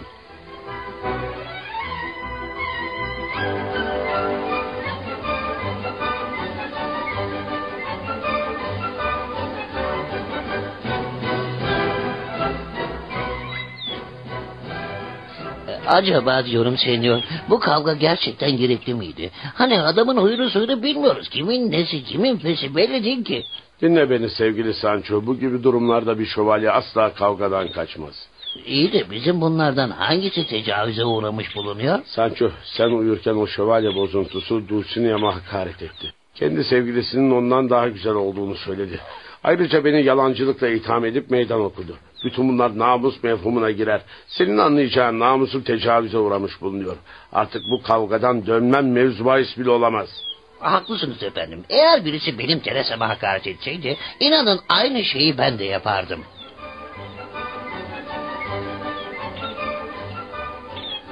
Ne dersin Berber Nikolas? Don Quixote'u yenebilecek misin? Bundan hiç kuşkun olmasın. Ben senyordan daha gencim. Şunu unutma. Senyor Keseta'yı köye geri götürebilmek için onu yenmen şart.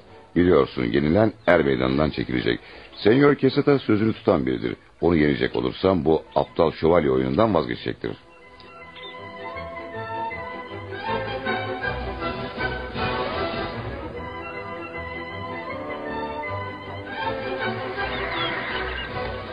Aman efendim şu aynalı şövalyeye çok dikkat edin. Baksanıza adam baştan ayağa zırhlar içinde. Romalı bir gladyatör gibi. Korkma Sancho. Efendim Mançalı Şövalye Don Kişot onu ilk hamlede yere düşürecektir. İnşallah soylu şövalyem. Hey aynalı şövalye! Yüzünü görmediğim biriyle savaşmak şövalyelik törelerine uymaz.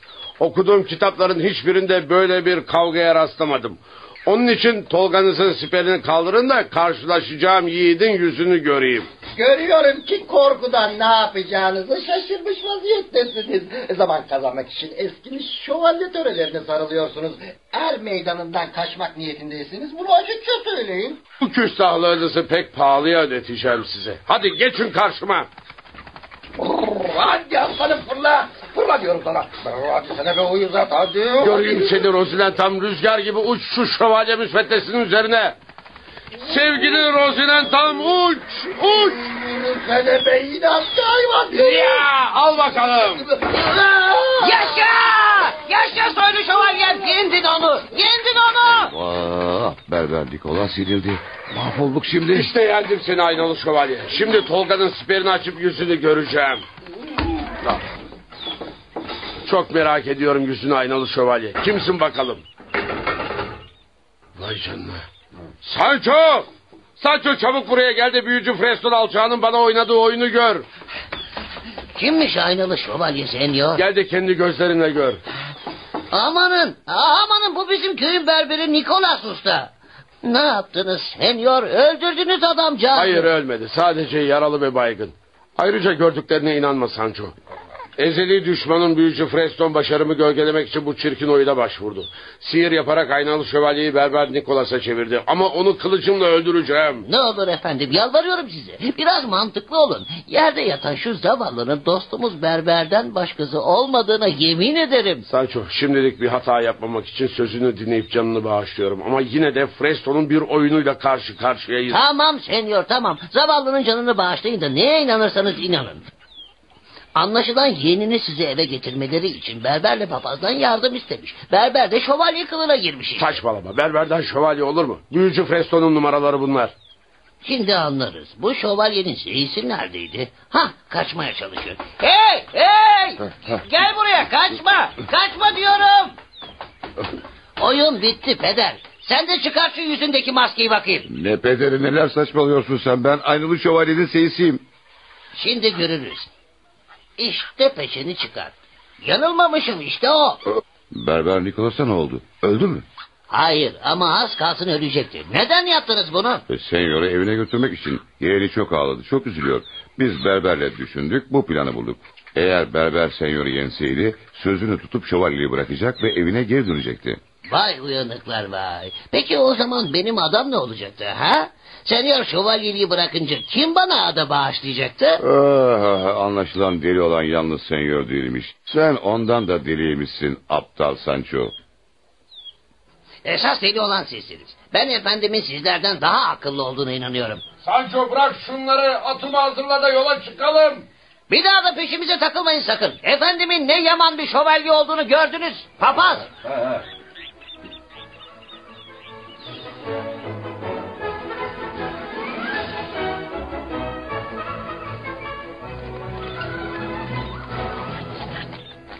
Nereye gidiyoruz söyle efendim. Bir gezginci şövalyenin hedefi yoktur sanki. O devamlı gider. Ta ki önüne bir macera çıkıncaya kadar. Zorbalardan zulüm görmüş bir mazlum kendisinden yardım isteyinceye kadar hep gezer. İyi de efendim bu gezginci şövalyeler hiç yorulmazlar mı? Yani uykuları gelmez mi? Karınları acıkmaz mı? Söyle efendim. Hayır, gezginci şövalyeler çok dayanıklı insanlardır. Tabii seyisleri de öyledir. Dur, bak buraya doğru bir araba geliyor. Canım efendim geliyorsa gelsin. Bize ne? Koca yol. Gelip geçecek. Olmaz öyle şey. Burası yol geçen hanı değil. Bir gezginci şövalye güzergahı içindeki herkesten sorumludur. Çattı. Yine kafayı tozuttu bizim senyor. Şimdi durup dururken arabadakilere bulaşacak. Dayak yemesek bari. Arabayı görüyor musun Sancho? Görüyorum görmesini ama üzerinde dalgalanan bayraklara bakarsanız bunun krala ait olduğunu anlamamak için deli olmak lazım. Krala mı ait? Evet. Elleşmeyin de geçip gitsinler. Biraz sonra anlayacağız ne olduğunu. Hele bir yaklaşsınlar bakalım. Dur! Maksadın nedir yabancı? Niçin yolumuzu kestin? Burada soruları ben sorarım arkadaş. Şimdi sen söyle bakalım. Kimsiniz? Nereden gelip nereye gidiyorsunuz? Bu arabanın içinde ne var? Senyor peş peşe o kadar çok soru sordun ki hangisine ne cevap vereceğimi bilemiyorum. Kılıcım yalancıları asla affetmez. Vereceğin cevapları ona göre tart. Anlaşılan herif kaçığın teki. Suyuna gideyim bari. Ben yalana tenezzül etmeyecek kadar soylu biriyim şövalye hazretleri. Gördüğüm kadarıyla siz de soylu bir beye benziyorsunuz. Benzemiyorum. Ta kendisiyim. Adım Mançalı Şövalye Don Kişot'tur. Şuna biraz iltifat edeyim. Bu isim bana hiç yabancı gelmedi senyor. Elbette gelmeyecek. Efendimin şöhreti bütün İspanya'ya yayılmıştır. Al birini vur ötekine. Seyisi efendisinden kalır deli değil. Lafı dolaştırıp durma. Çabuk sorularıma cevap ver. Aa, kızmayın senyor. Arabada Afrika'dan getirdiğim iki dev aslan var. Oron valisinin emriyle onları kral majestelerine götürüyorum. İki Afrika aslanı he? Evet asil şövalye. İspanya'da eşi görülmemiş iki dev aslan. Şimdi bırakınız da yolumuza devam edelim. Aslanlara inanmıyorum. Onlar ahlaksız büyücünün parayla tuttuğu iki serseriden başkası olamaz. Aç kafesleri çabuk. Ne? K- kafesleri mi açayım? Eyvah bu sefer tam tozuttu bizimki. Senyor senyor e, ne olur bırakın aslanlar kafesinde dursunlar. E, sonra bizi parçalar. Sus korkak seyis. Yanında benim gibi korkusuz bir şövalye varken kendinden utanmalısın. Hadi ne duruyorsunuz açın aslanların kafesine. Ya- yalvarırım şövalye hazretleri. Evinde beni bekleyen bir karımla beş çocuğum var. O onların hatırı için emrinizi geri alın. Yalvarma korkak herif. Ya kafeslerin kapaklarını açarsın ya da seni elimdeki şu mızrakla arabaya çivilerim anladın mı? Peki peki peki tamam. Günah benden gitti. Açıyorum.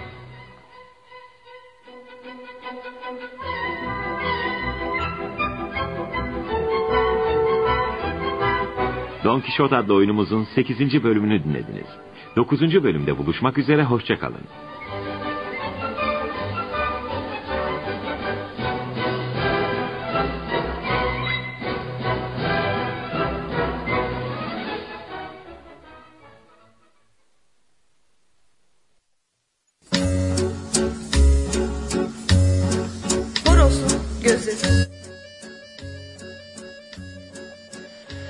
Sevgili sanatseverler Don Quixote'un 8. bölümünde dinledik. Bu hafta haftaya 9. bölümle kaldığımız yerden devam edeceğiz.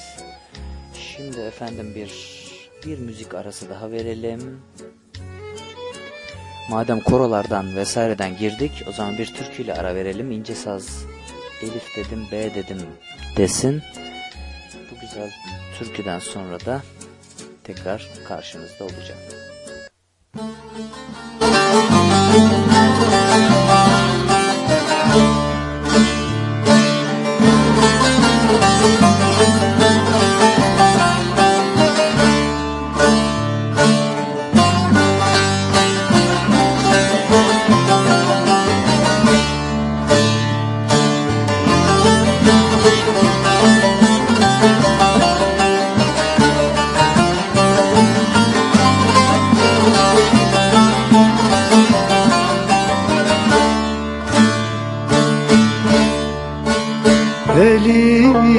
dedim bededim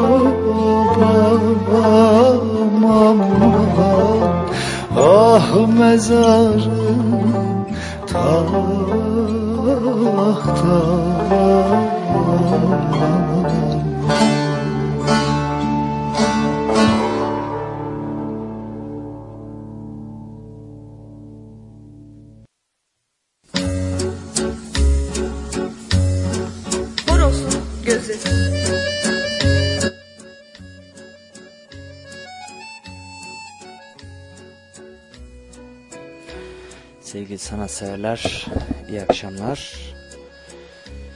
Bu arada öğrendim ki Galatasaray tur atlamış. Galatasaray'ı tebrik ediyoruz. Size bir tuhaf bilgi daha vermek isterim. İnsanlar neden tokalaşırlar? Hiç düşündüğünüzde de biliyor musunuz? Tokalaşma aslında çok çağlar öncesinden bir gelenek. Çok eski çağlarda tüm erkekler bir silah taşıyordu tabii ki. Ve çoğunluğu da bu silahı sağ elleriyle kullanıyorlardı. Bir erkek diğerine dost olduğunu, elinde silah bulunmadığını göstermek için de boş elini uzatıyordu. Ee, diğeri de aynı şeyi yapıyordu ama sağ elini uzatıyordu. Diğeri de aynı şeyi yapıyordu. Ee, ama her iki tarafta kendini emniyete almak, diğerine aniden silah çekmesine mani olmak için birbirlerinden emin olana kadar birlikte ellerini hafifçe sıkarak havada duruyorlardı. Tokalaşırken elleri sallama alışkanlığı elleri daha iyi kavrayarak rakibin e, giysisinin içinden aniden silah çıkarmasını önlemek için başlamış olabilir. Ancak sonraları tabii ki bu tokalaşma işi biliyorsunuz ki dostluğun sembolü oldu. O anlamda da hepimiz hala tokalaşmaya devam ederiz. Sevgili sanatseverler yarışmamızı bir daha hatırlatalım. Bu hafta size iki kitap hediye edeceğim. iki kişiye. Ee, ya da cevap veren bir kişiye de iki kitap verebilirim. Ee, ikisi de Orhan Pamuk'tan olacak bu kitapların. Bir tanesi Orhan Pamuk'un Kar kitabı, diğeri Orhan yine Orhan Pamuk'tan Öteki Renkler kitabı. İkisi de çok güzel, birbirinden güzel iki kitap. Ee, radyomuza hediye edilmiş, programımıza hediye edilmiş iki kitap bunlar. Rotterdam'dan Burhan hediye etti sağ olsun.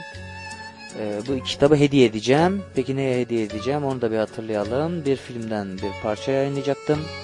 Ve onu e, bilene verecektim. Şimdi bu parçayı, bu filmi bir kez daha yayınlıyorum. Bakalım hangi filmdenmiş bu parça. Bilenler lütfen bana her kanaldan ulaşsınlar.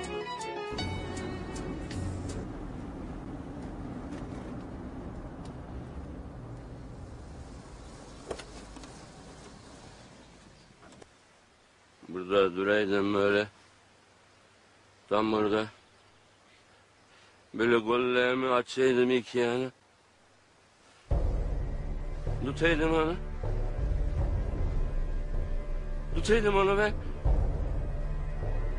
Gitme. Değil. Gitme Sadık. 15 sene evvelsi. Duraydım öyle Nurhan. Tutaydım. Sadık. Hüseyin indir kollarını. Hüseyin kurban ola. Sarılaydım öyle evladıma. Gitme deydim. Bak herkes bize bakıyor. Hüseyin. Hüseyin topla kendini. Başımızda babamız sen kaldın bir tek.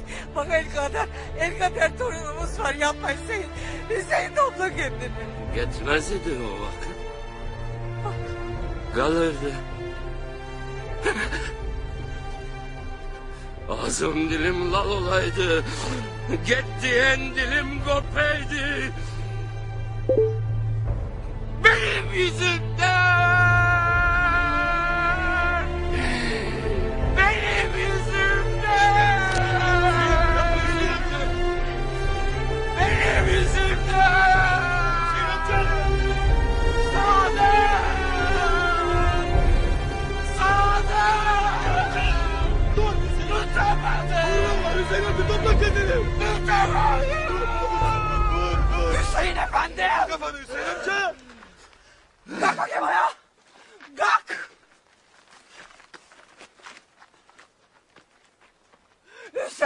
Hüseyin efendi.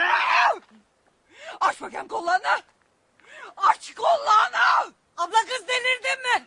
Kaçma sen. Gör bakayım.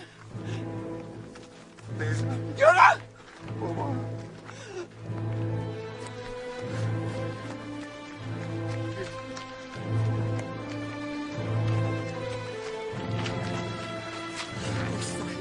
Yık geç babanı. Yıkmazsan kafanı kırarım seni. Yık babanı geç. Yoksa baban ömrü billah düzelmez. Hüseyin Efendi! Durdur onu! Görüyor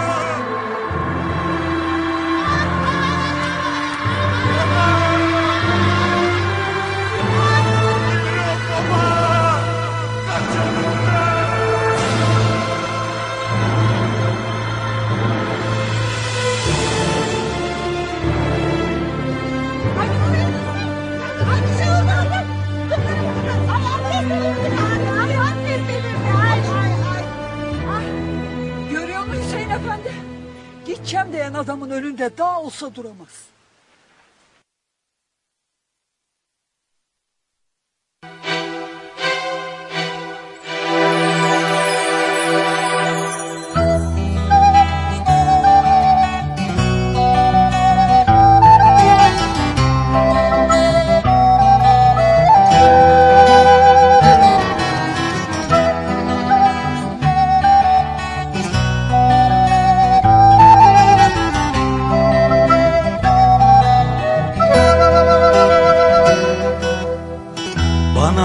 Masal anlat baba içinde tüm oyunların Kurtla kuzu olsun şekerle bal. Baba bir masal anlat bana içinde denizle balıklar Yağmurla kar olsun güneşle ay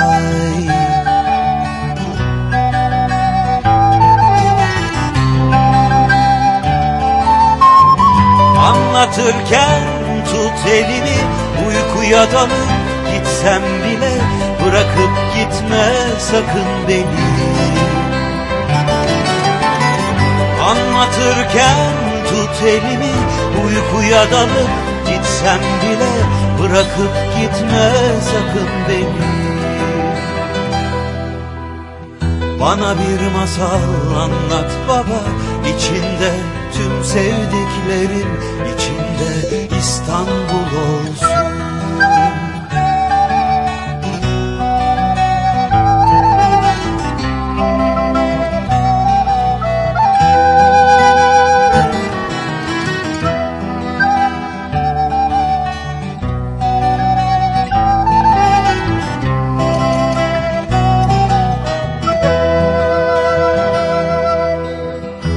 Bana bir masal anlat baba. İçinde tüm oyunların Kurtla kuzu olsun şekerle bal. Baba bir masal anlat bana. İçinde tüm sevdiklerin içinde İstanbul olsun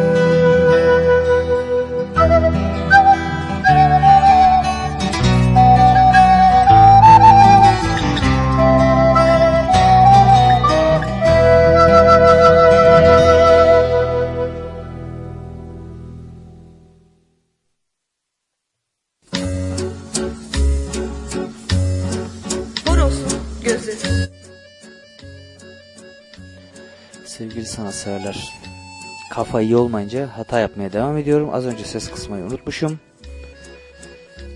Ee, ben de tam bundan bahsediyordum az önce. Konuştuklarım duyulmadı. Bir daha tekrar edeyim. Tam da bu duruma uygun da bir durumdu zaten. Ee, bu hafta kafamı bir türlü toparlayamıyorum ve çok çok iyi hissetmediğim için e, enerjisi olmayan bir yayın yapmışım gibi hissettim. O yüzden yaptığım hatalar için sizden özür dilerim. Gerek ses gerek teknik işlerde diyordum tam. Az önce duyulmamış. Yeniden sizden özür dilerim bunun için. Haftaya çok daha enerjik bir e, program yapmaya söz veriyorum şimdiden. Bunun için lütfen bağışlayın beni. Ve hepinize son bir parçayla iyi geceler dilemek istiyorum. Yayınımızın burada sonuna geldik. Horos'un gözünün haftaya buluşmak üzere diyorum. Lütfen sanatla kalın. Sanatla mutlu olun. Hepinize şimdiden iyi geceler. Görüşmek üzere efendim.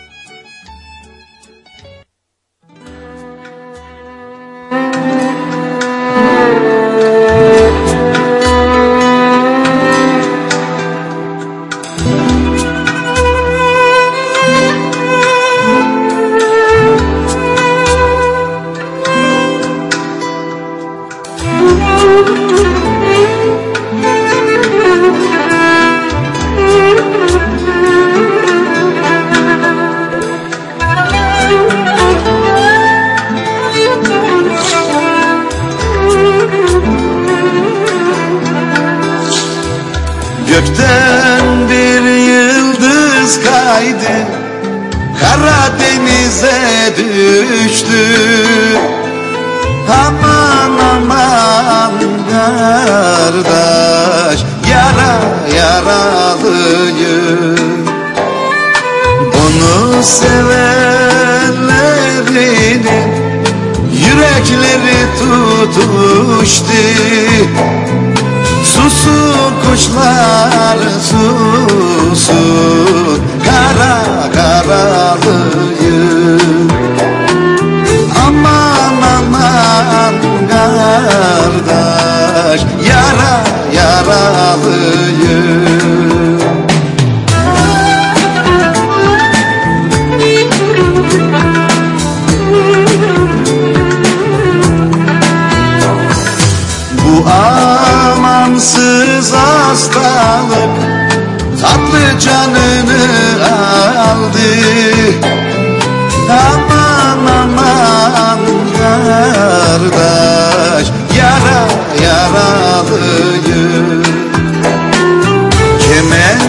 Resmi duvarda Gitar nerede kaldı?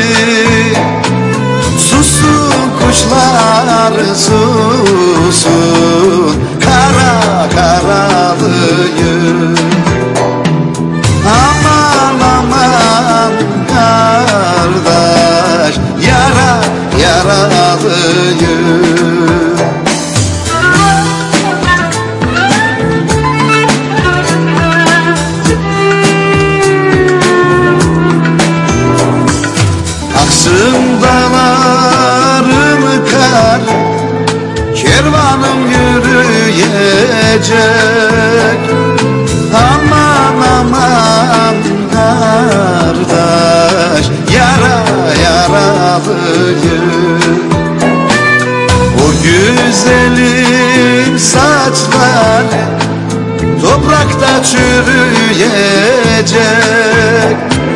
Susun kuşlar susun Kara karalıyım